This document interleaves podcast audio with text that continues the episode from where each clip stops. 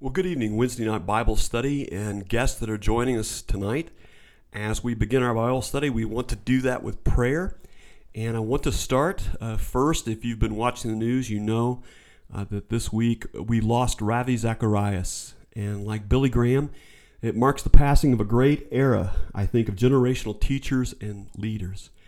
Ravi grew up in India along with four siblings, and he did not do very well in school. In fact, he would rather play cricket than go to school. And because of that, he was often a disappointment to his father, and he was frequently beaten by his dad. His sisters, though, convinced him to go to a Youth for Christ rally, and he was the only one to walk forward to receive Christ that night. But in his heart, uh, there was there was struggle upon struggle, and later, Ravi Zacharias attempted suicide. And Youth for Christ leader Fred David visited him in the hospital and read scripture to him. And uh, it was that visit that transformed his faith and his life. And he left the hospital a transformed 17 year old. Friends, I share that with you to say never underestimate the value of your life to God. You may be contemplating who would miss me if I wasn't in this world, or you might wonder if you matter to anyone. And I just want you to remember the 17 year old who God saved beyond a suicide attempt, who would bring thousands upon thousands into the kingdom of God. And, and many people today are giving thanks for Ravi Zacharias. Uh, this morning or this evening, I also want to ask you to be in prayer for Bonnie Smith uh, as she recovers from a successful surgery uh, this past Monday, but for her and Fred as well in the loss of Simon, uh, their much loved pet. Connie Schumann's daughter in law, Debbie Schumann, is healing from her operation on a broken leg. Uh, Rose Nye's son in law, Rick Presley, has a port now for chemotherapy to begin to treat leukemia. So we want to continue to be in prayer for Rick Presley. Uh, we want to continue to pray for the Seaver family, for Robert, Natalie, Cordelia, and Ben. Uh, we are still waiting for the arrival of a little one, so we're praying for a safe delivery of their newest edition. And then I'm going to ask that we continue to be in prayer for the guidance of our president and vice president as they lead the national recovery efforts. Uh, I think it calls for godly wisdom and discernment to know how much freedom to offer at this point as we're opening up uh, the economy again. And yet, as you see in our local news, we just had an outbreak of 20 cases of coronavirus linked to the Dole plant here in town. So we need to pray for guidance and for the healing of our nation as we continue to face this pandemic. Uh, Lieutenant Governor Husted, uh, he addressed church openings, and Lord willing, uh, we are going to be back in worship on the first Sunday in June. Uh, but as churches begin to open, uh, we are urged by the Lieutenant Governor to do the following that we encourage social distancing, uh, that's our new norm, uh, that we would make extra sanitizing measures, and we will certainly be doing that, and that we wear face coverings. Uh, it's something that's hard to enforce, but we're going to strongly suggest that.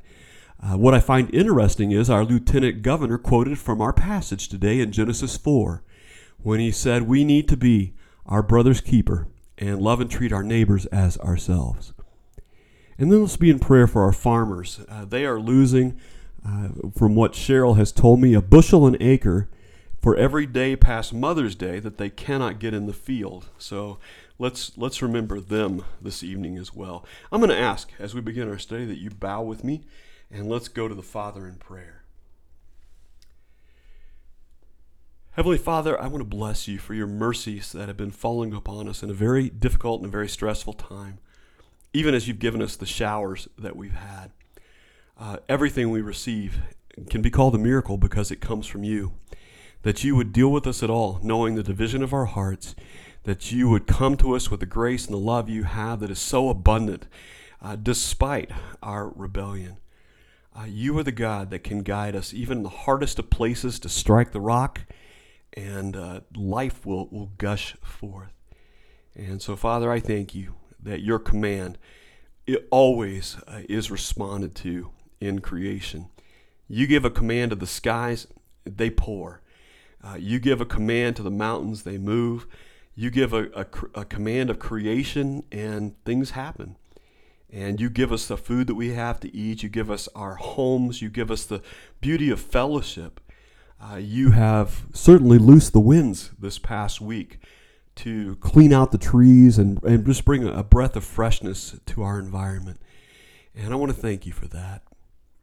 Father, in spite of all the good things you've done, uh, we look at our world and sometimes in our own lives and we see our bent to keep on sinning in spite of your wonders. But Father, we believe. We know that you are, and we want to humble ourselves before you so that our lives don't become a day to day futility. God, we seek you. We eagerly pray for a, a, renewed passion to turn to you. And we will always proclaim in our heart and in our existence that, God, you're the one not only worth remembering, you are our rock. You are the most high. You are our Redeemer, and you are the one to whose mercy we appeal. Only you can forgive our iniquities. Only you can keep us from being destroyed. Father, you have held back your anger for so long. Uh, you have not allowed your wrath to be released upon this world so that one more can come to believe and follow you as Lord and Savior. And Father, as long as you give us that grace, I pray that you would give us a, a submissiveness, give us an obedience that honors you for who you are the great and mighty Lord, a warrior, a king. Father, we love you. We thank you for being our shepherd. Restore the integrity of our heart and lead us with your skillful hands. And I pray this in Jesus' name. Amen. Well, today uh, I have asked that you uh, turn to the book of Genesis because that's where we left off last week, of course. And as we do that, I'm going to remind uh, myself and you of a story about my very first car. Uh, I remember the day that I found out, in fact, it was my car that convinced me, or at least I convinced myself, it was time to trade it in before the cost of repairing and maintaining it became too much. Now, I had a very good mechanic because the mechanic I used was none other than my dad, Van Buren Warax, who was an independent uh, mechanic and dealer for Marathon. Uh, and dad had a lot of pride over finding my first car, that Dodge Dart Swinger and it led us to hold on to it as long as possible. And dad helped me learn a lot because he would say, Your brakes are squeaking. Guess what? You get to learn how to change brakes. Or the uh, power steering hose is leaking. Guess what? You better learn how to, to get in there and, and, and change it. You know, today that car in my mind is, is like a long lost friend. But there came a day that I felt Bessie, as I affectionately call the old girl, had reached the end of the road. Now, as hard as that was, the only wise thing to do was to invest in a new car. Now, that's a decision that I have second guessed more than once. But now that I'm 53, what seemed like Beige Betty uh, that, that was being passed down in that State Farm commercial, when I thought Beige Betty wasn't cool enough for a young man, now you know, I wish that I'd kept that car. I wish that I'd maintained, but above all, I wish that it was something that could be restored. We come back tonight to Genesis, and we're going to be in a new section beginning this evening, uh, chapters 4 through 11.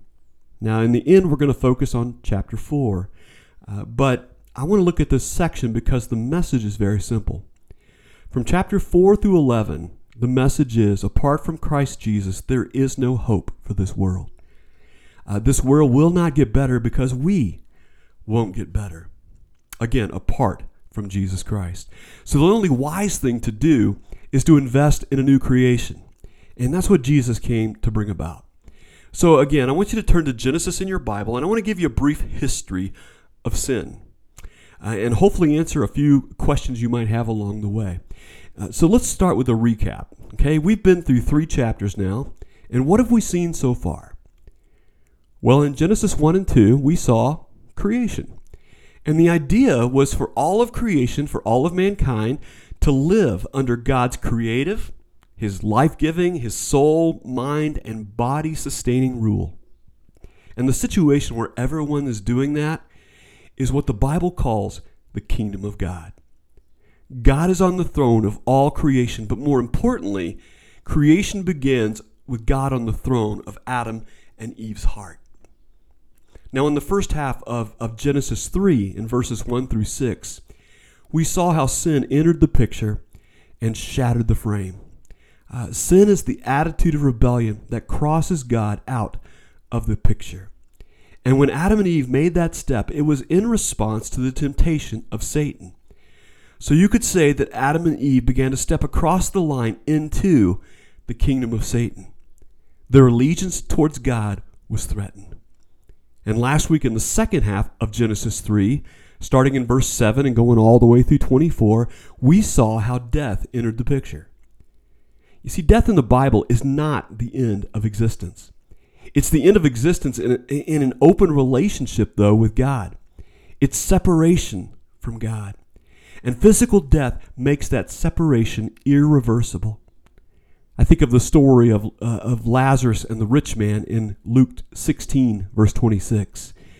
And the rich man learns there in Luke 16, 26 from Abraham, who says, And besides all this, between us and you, a great chasm has been set in place so that those who want to go from here to you cannot, nor can anyone cross over from there to us. So the question is was there any hope then by the end of the events of Genesis 3? Absolutely. Because we saw back in Genesis 3:15 the first promise of salvation in the Bible.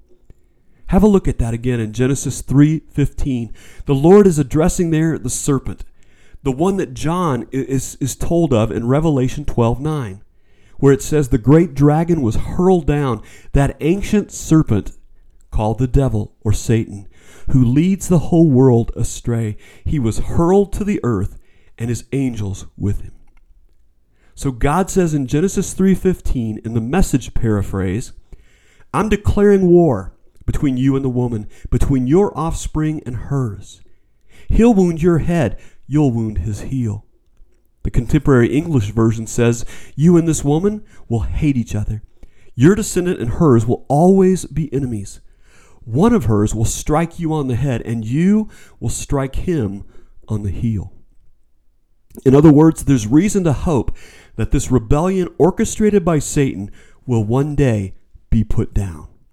Because Satan is ultimately going to be crushed by one of Eve's offspring or by a son of man, and that man is going to get struck in the process. And if you want to know more about what that means, all you have to do is go to Isaiah 53 or to any of the Gospels and read about what happened to the Son of Man, to Jesus. And you see, that's why from this moment on in Genesis 3:15, the Bible is so interested in genealogies. Because people were constantly looking for the coming of this offspring of the woman you and I just read over the genealogies, you know, so and so begat so and so, begat so and so, as though it was just some boring, rote historical document. No. It is generation upon generation of people excited and eagerly looking for the coming of Jesus. So in chapter 4, verse 1, it begins Adam lay with his wife Eve, and she became pregnant and gave birth to Cain. And I'm sure at that time, like every other birth, the question was, is he the promised Savior? But it turns out that Cain is actually the first murderer. You know, the story of Cain and Abel in Genesis 4, it tells us much more about Cain than Abel. In fact, not one word is recorded from living Abel. But the author of Hebrews will say in Hebrews 11:4 that through faith, through Abel's faith, though he died, he still speaks. So what does Abel speak to us even in death? You think of the time this happened in Genesis 4. It was dusk. Cain was working late, not wanting to face his parents because he's trying to disguise his guilt infused fear with a preoccupation towards his crops. And suddenly the unmistakable voice of the Lord sends a shock through his core. Where is Abel, your brother? Cain had grown to loathe his brother. It had been building for years, I'm sure. No matter what, Abel always seemed to turn a situation to his benefit. Was there a conflict? Abel the humble, he loved to be the first to reconcile. Did, did anyone need help? Abel the servant, he loved to be the first to offer it. Was there an injury? Abel to compassionate love to be the first one to comfort. Even when Cain was shown greater endurance and ingenuity in his work, Abel could rob him of any satisfaction with a virtuoso performance of self effacing virtue. But what Cain found most maddening about Abel was his pious faith. He flaunted his tender conscience and precious devotion to God for the admiration God would give. Cain could barely stomach how his father and mother recognized that. With every perceived humiliation, Cain caressed this secret anger, this brooding bitterness that Abel was only using goodness to show himself superior to Cain.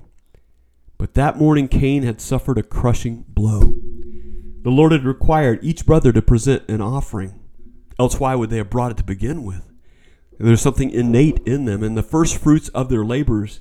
And Cain saw in this an opportunity. This time, Abel could not upstage him, and Cain would prove, yeah, he could excel in devotion too.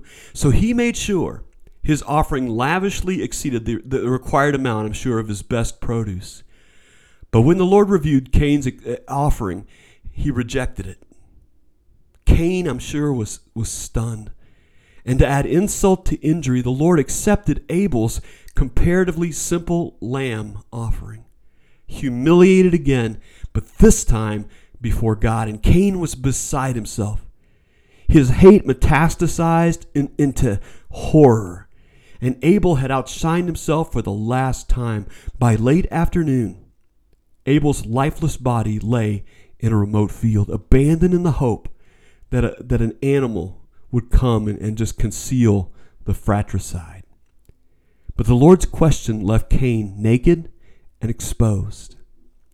He, uh, we're, you know, we're told in Hebrews 4:13 that everything is open and bare before the Lord with whom we have to do and he lied with the anger of cornered guilt. I don't know where my brother is. Am I my brother's keeper? What it was, in fact, he didn't know, uh, was that his silenced brother had not stopped speaking. The Lord replies, What have you done, Cain? Uh, verse 9 The voice of your brother's blood is crying out to me from the ground. Yes, the blood of, of dead Abel cried out to God for justice. But the faith of dead Abel still speaks. So, what would he be saying still to us through faith? One thing I, I can hear is that God only accepts faith fueled offerings.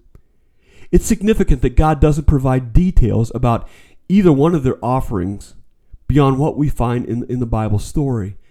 And I can imagine Cain trying to win God's approval with some impressive looking offering but it could have just have easily been a stingy offering or an exactingly precise offering and nothing more.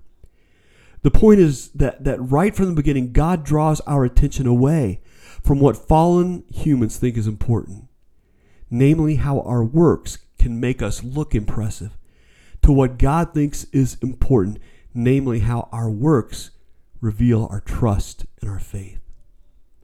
You see, all of Scripture teaches us and like Habakkuk 2 4 says, the righteous will live by faith. Hebrews 11 6 says, because without faith it's impossible to please God. And Abel was commended for his righteousness by God because he gave an offering in faith.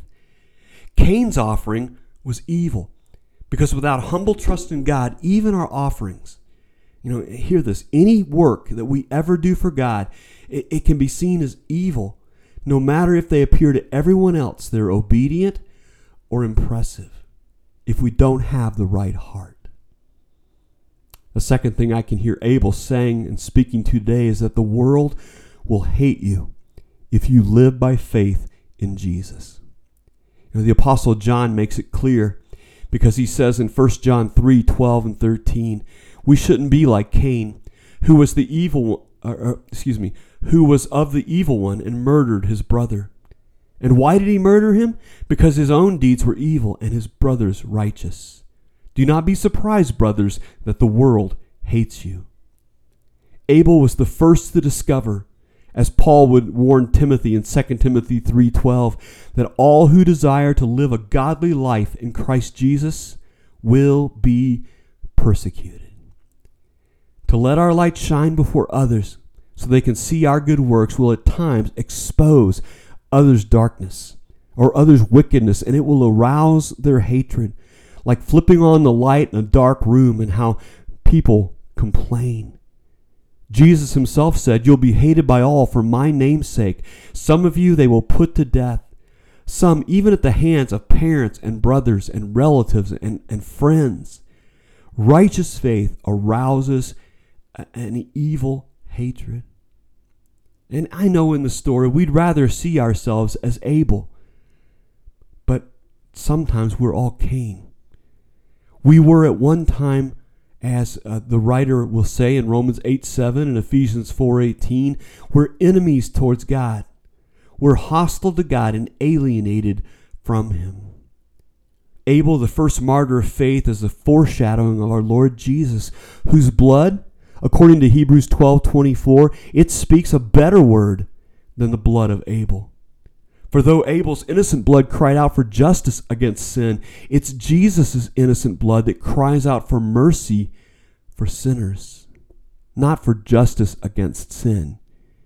Abel's blood exposed Cain in his, his wretchedness, and Jesus' blood covers ours and cleanses us from all sin. So, as we seek to present our bodies, as Paul would say, living sacrifices before God, let's remember the only thing that makes this acceptable to God, the only thing that makes it a spiritual time of worship, whether it's on Sunday morning or Wednesday evening or in our daily act of gratitude and, and devotion, the only thing that makes it a, a, an acceptable service is a childlike faith in Jesus. So let's remember the only reward it's likely to earn from the world is anger and hatred. Look in Genesis 4, verse 6. The Lord said to Cain after they had brought their offerings and Cain's had been rejected. God said to him in verse 6, Why are you angry? Why is your face downcast? If you do what's right, will you not be accepted?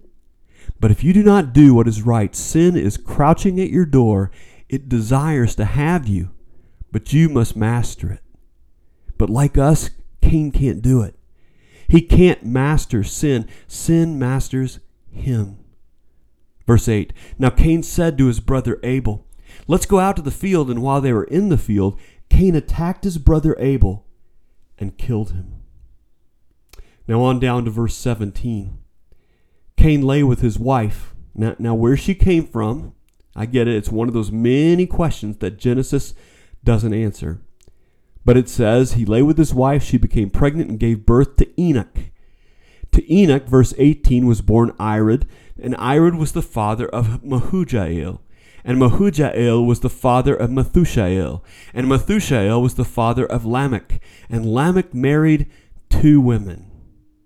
So that verse in verse 18, Lamech is the first bigamist. And in the kingdom of Satan, I want you to see what he does. He first, he goes after the sanctity of life, then he goes after the sanctity of marriage. Verse 23 Adah and Zillah, listen to me, wives of Lamech, hear my words. I've killed a man for wounding me, a young man for injuring me. If Cain is avenged seven times, then Lamech 77 times. In other words, proportionate justice goes, You hurt me, I'll kill you. So, welcome to the world of spiraling revenge and of vendettas passed down through the generations.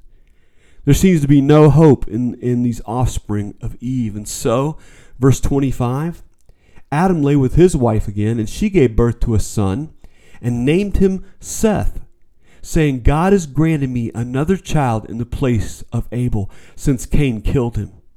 And Seth also had a son, and he named him Enosh. Now, here's the hint that, that hope may lie in Seth's family line. At that time, men began to call on the name of the Lord. Isn't that great? At that time, men began to call on the name of the Lord. Now, as you read on through this, here's the heading to the new section in chapter 5.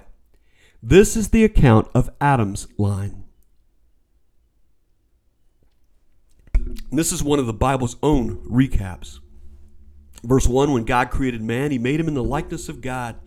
He created them male and female and blessed them, and when they were created, he called them man.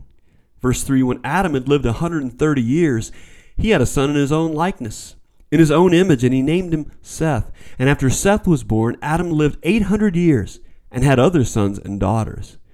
Altogether, Adam lived 930 years, and then he died. You know, if the ages of people trouble you in the Bible, 800 years, 930 years, uh, you need to, to, to, borrow or buy a commentary on Genesis. Uh, Derek Kidner's Tyndale Old Testament commentary is a good one. But uh, some professors of geriatrics believe there's no inherent reason why we couldn't live much longer than we do. And they're right, because mortality was not created into us. It's, it's like what manufacturers call designed obsolescence, which is why your toaster will not last forever. It will blow up in five years' time. Or your Yeti, it will not be leak free forever. It will start to leak. No, mortality was imposed upon us as judgment. And it's always been in God's hands to, to how fast acting that judgment actually is. Now, skip the genealogy down to chapter 5, verse 28. It says there, when Lamech had lived 182 years, he had a son, and he named him Noah, said, He will comfort us in the labor and painful toil of our hands, caused by the ground the Lord has cursed. Verse 30 After Noah was born, Lamech lived 595 years and had other sons and daughters. Altogether, Lamech lived 777 years, and then he died.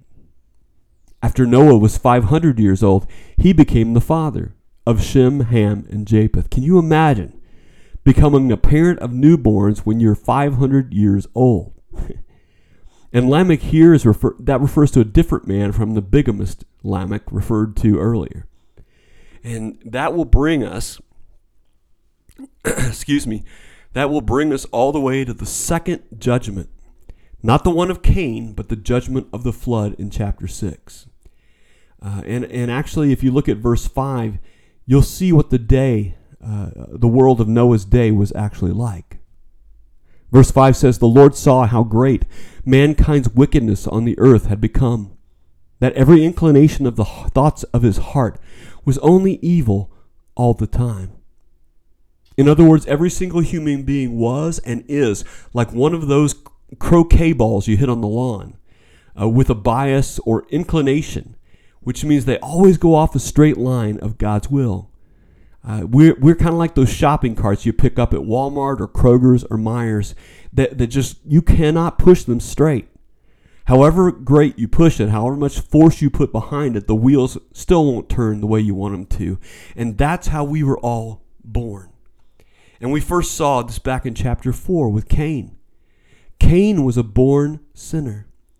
Something happened to Adam and Eve's nature as a result of their rebellion, which meant they became predisposed or biased or inclined towards rebellion against God and his ways. But that's not how they were created, it's how they became. I think of the illustration of one guy I know that said, I remember the first time as a young boy I took money out of my mother's purse. At first, it was a huge step, but then I remember it, it seemed to get easier. It seemed small, and, and the moment I took that step, though, it changed me. The step weakened me towards stealing again. One dollar became five. A five dollar bill became a ten dollar bill, and ten dollars became twenty dollars. And $20 became, he said, the worst beating of my life when my mom found out. Now, that's a small and inadequate illustration of what happened when Adam and Eve rebelled. Human nature changed, it was weakened towards sin. And Cain and Abel and Seth and Noah and you and me have all inherited that fallen nature, or sin nature, as the Bible puts it.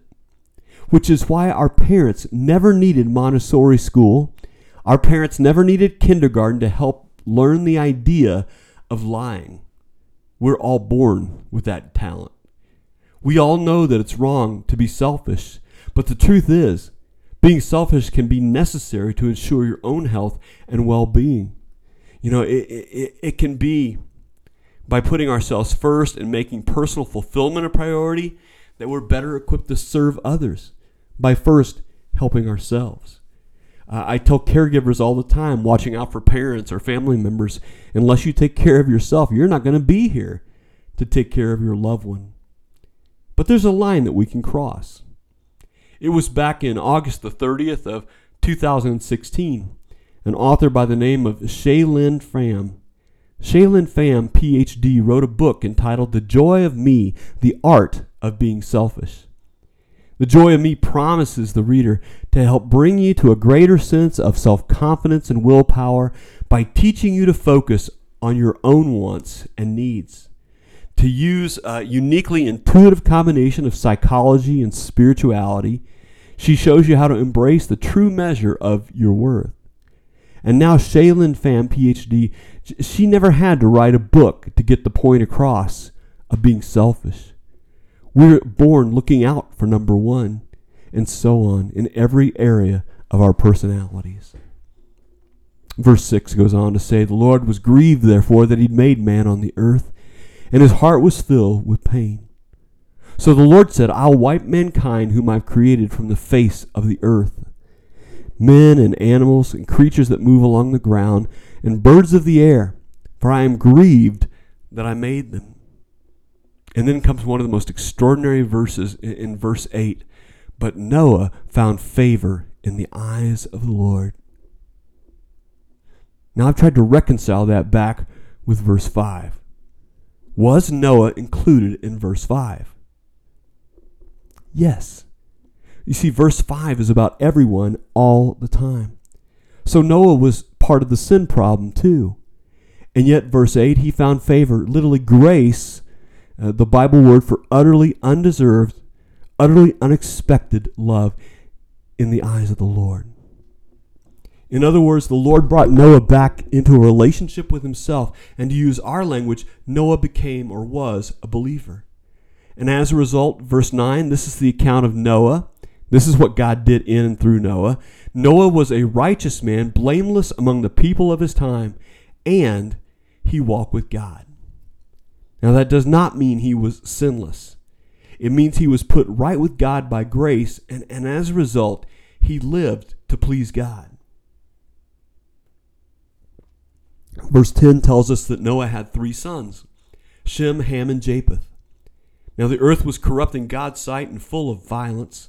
And God saw how corrupted the earth had become, for all the people on the earth had corrupted their ways. So God said to Noah, I'm going to put an end to all the people, for the earth is filled with violence because of them. I am surely going to destroy both them and the earth.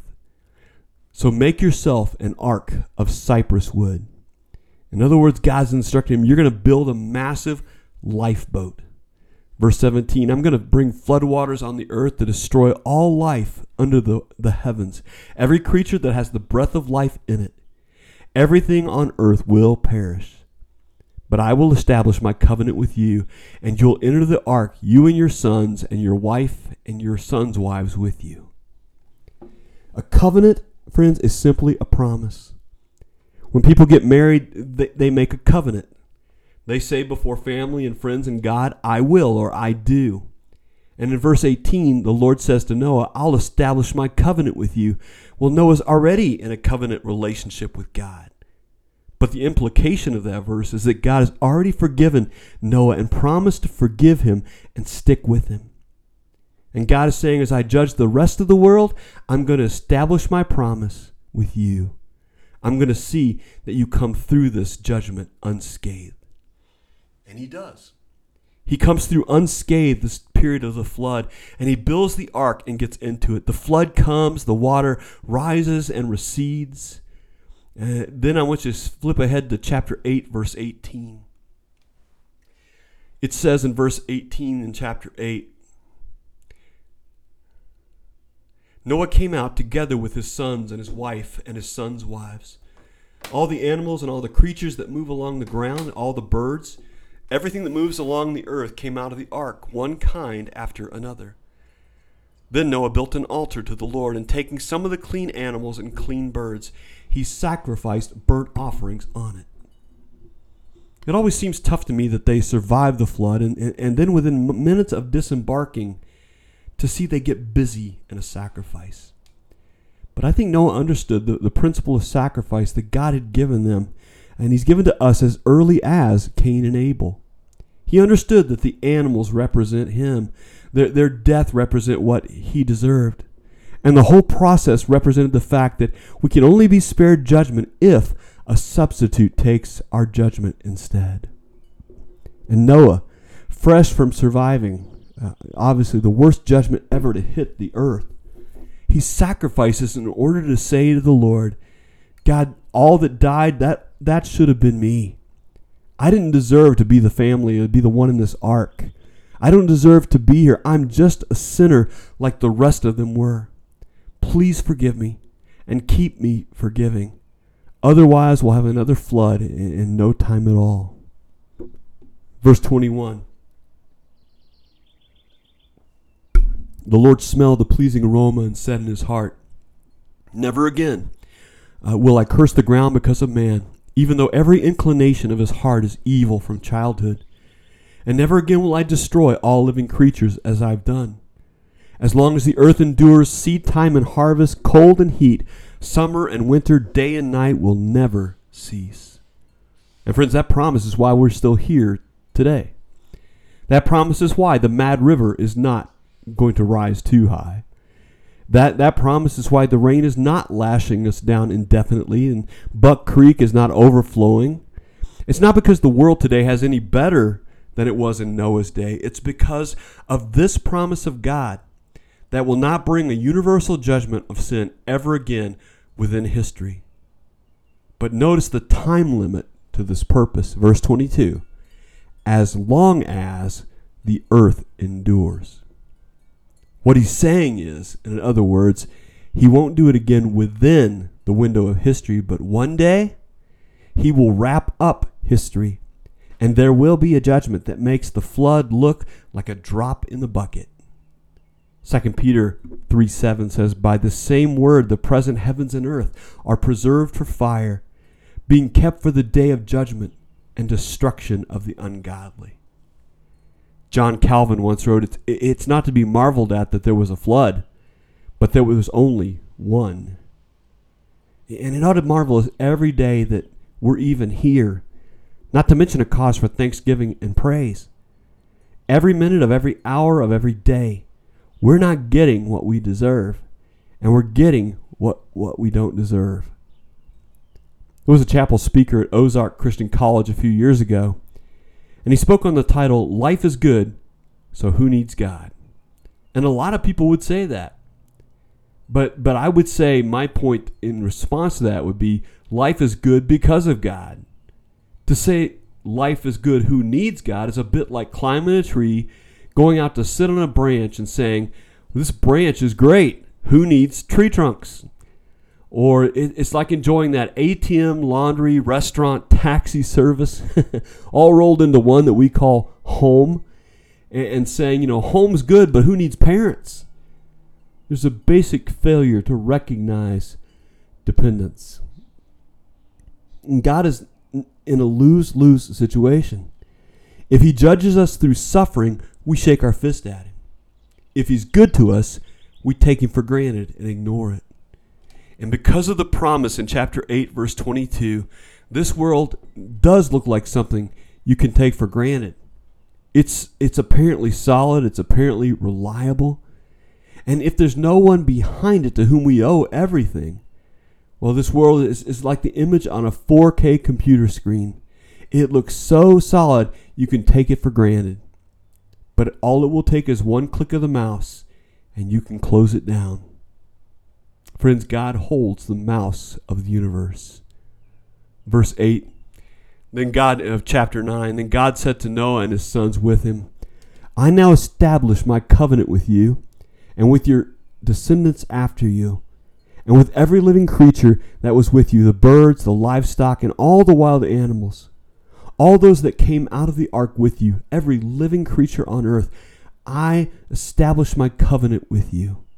Never again will all of life be cut off by the waters of a flood. Never again will there be a flood to destroy the earth. And God said, This is the sign of the covenant. And every time you see a rainbow, uh, every time you see a bow, it's literally a sign that God has hung up his bow and arrows. In, in other words, it's a sign that he's holding back judgment until the end of history.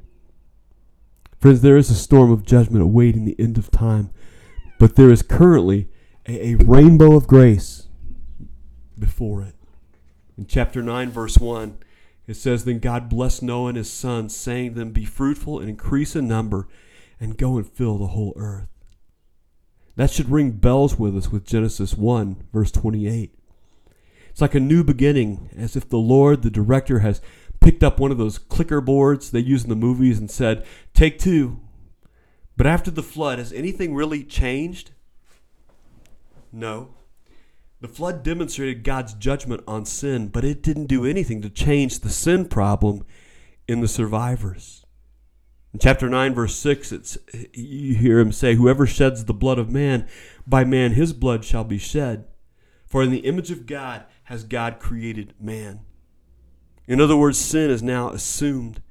It's assumed that there will be more murder. So right so right now there's legislation around about it. There's laws that presuppose a situation of ongoing sin. Or look at verse 20. Noah, a man of the soil, he proceeded to plant the vineyard, and when he drank some of its wine, he became drunk, and he lay uncovered inside of his tent. And a sordid scene unfolds. Noah always uh, was part of the problem, and we need to remember that. After the flood, there's still the problem of individual sin. But then in chapter 11, there's the problem of corporate sin. Verse 1 in chapter 11 says, The whole world had one language and a common speech. As men moved eastward, they found a plain in Shinar and settled there. And they said to each other, Come, let's make bricks and bake them thoroughly. They used brick instead of stone and tar for mortar. And then they said, Come, Let's build ourselves a city with a tower that reaches to the heavens so that we can make a name for ourselves and not be scattered over the face of the whole earth. In other words, let's try to organize society in such a way that it, that it manages itself apart from referencing to God. Let's pretend that, that we're God and that we're great and we have all the answers and that we can rule the world. It's like that Tears for Fears song, you know, everybody wants to rule the world. Verse 5 But the Lord came down to see the city and the tower that the men were building. And the Lord said, If, if, the, if as one people speaking the same language they've begun to do this, then nothing they plan will be impossible for them. God should know all about the human potential because He made it. And He knows that potential can now be used for doing evil as well as good. So he says, verse 7 Come, let's go down and confuse their language so they will not understand each other. So, do you get that the judgment of the division and the scattering of mankind? Verse 8 The Lord scattered them from there over all the earth, and they stopped building the city. And that's why it's called Babel, because there the Lord confused the language of the whole world. From there, the Lord scattered them over the face of the earth. There was a judgment, but there's also an act of love because it slowed down uh, for all time our capacity as a race to cooperate in evil. But there's such salvation and judgment as well. And I want you to see where all this is heading. We saw that promise of salvation, right, all the way back in chapter 3. But we've also seen the demonstration of judgment in the flood and in the, the confusing of the language of the people at Babel. And it raises the question how is God going to resolve those two things? How is He going to resolve His mercy and His justice? Well, the answer is always through Jesus. Remember earlier I said He's the one that all the genealogies are, are heading to the one who would die on the cross under the judgment we deserve, so we can be forgiven. The one who rose from the dead and who is now back in heaven, and who one day he'll click the mouse and wrap up history and judge everyone who's ever lived. To use his own words in Matthew 24 37, as it was in the days of Noah, so it will be at the coming of the Son of Man. And Jesus is to us what the ark was to Noah. He's our only hope of escaping judgment.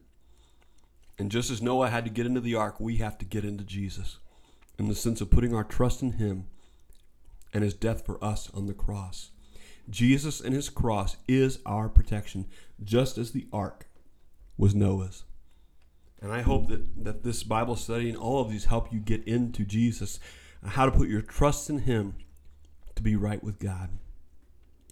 But if you already trust in Jesus and your trust and following him, then take away the lesson of Genesis 4 through 11 that there is no hope in the world apart from Jesus. Hard as it is, it's a kindness to be told the truth, whether by your mechanic about your car or by your maker about yourself and the world. We need to be warned off of false hope. We need to be told to invest our resources, our, our time, our energy, our money, our prayers in the one hope that there is for the world. There's no hope for it apart from Jesus. It won't get better because we won't get better. And God, in His mercy, uses all sorts of things to restrain evil. From the law to circumstantial judgments like the division of, of people's languages and groups in, in Genesis 11. And He uses us who know Him to stand out in our generation like Noah did in his. But, friends, at the end of the day, there's no hope for this world. There's no solution to the sin problem as opposed to the mere restraint of the problem apart from Jesus. Which is why the best thing we can do for the world is to tell it about Him. It's not the only thing we should do for it, but it is the best thing that we can ever do for it. Well, we're going to wrap up there tonight, and I'll finish this uh, next week as we move on in this sketch of the first family. Uh, obviously, there's more to talk about with Cain and Abel as their their work and who they were, and that first family, and we'll go back to that before we slow down uh, and go through these chapters that we've kind of jumped through tonight. But uh, as we end our time together, I'm just going to ask that you would bow with me once more, and uh, let's go to the Father in prayer. Father, I realize that your word is weighty. There's so much written in your word and uh, God, you deserve our very best. So I ask that you get our energy. I ask that you get our focus. I ask that you would establish our homes to be godly homes. Because, Lord, we want to be uh, really your house. We want to be ministered to by your Holy Spirit, and we ask you would bring us into your blessing. Father, we give you a tithe of all that we have because you deserve it. And we will not neglect you. God, you're the greatest truth. You're the greatest hope of our life and the only hope for this world. So be with us now until we meet again. In Jesus' name, amen. Well, God bless each of you, and we'll be together again next week.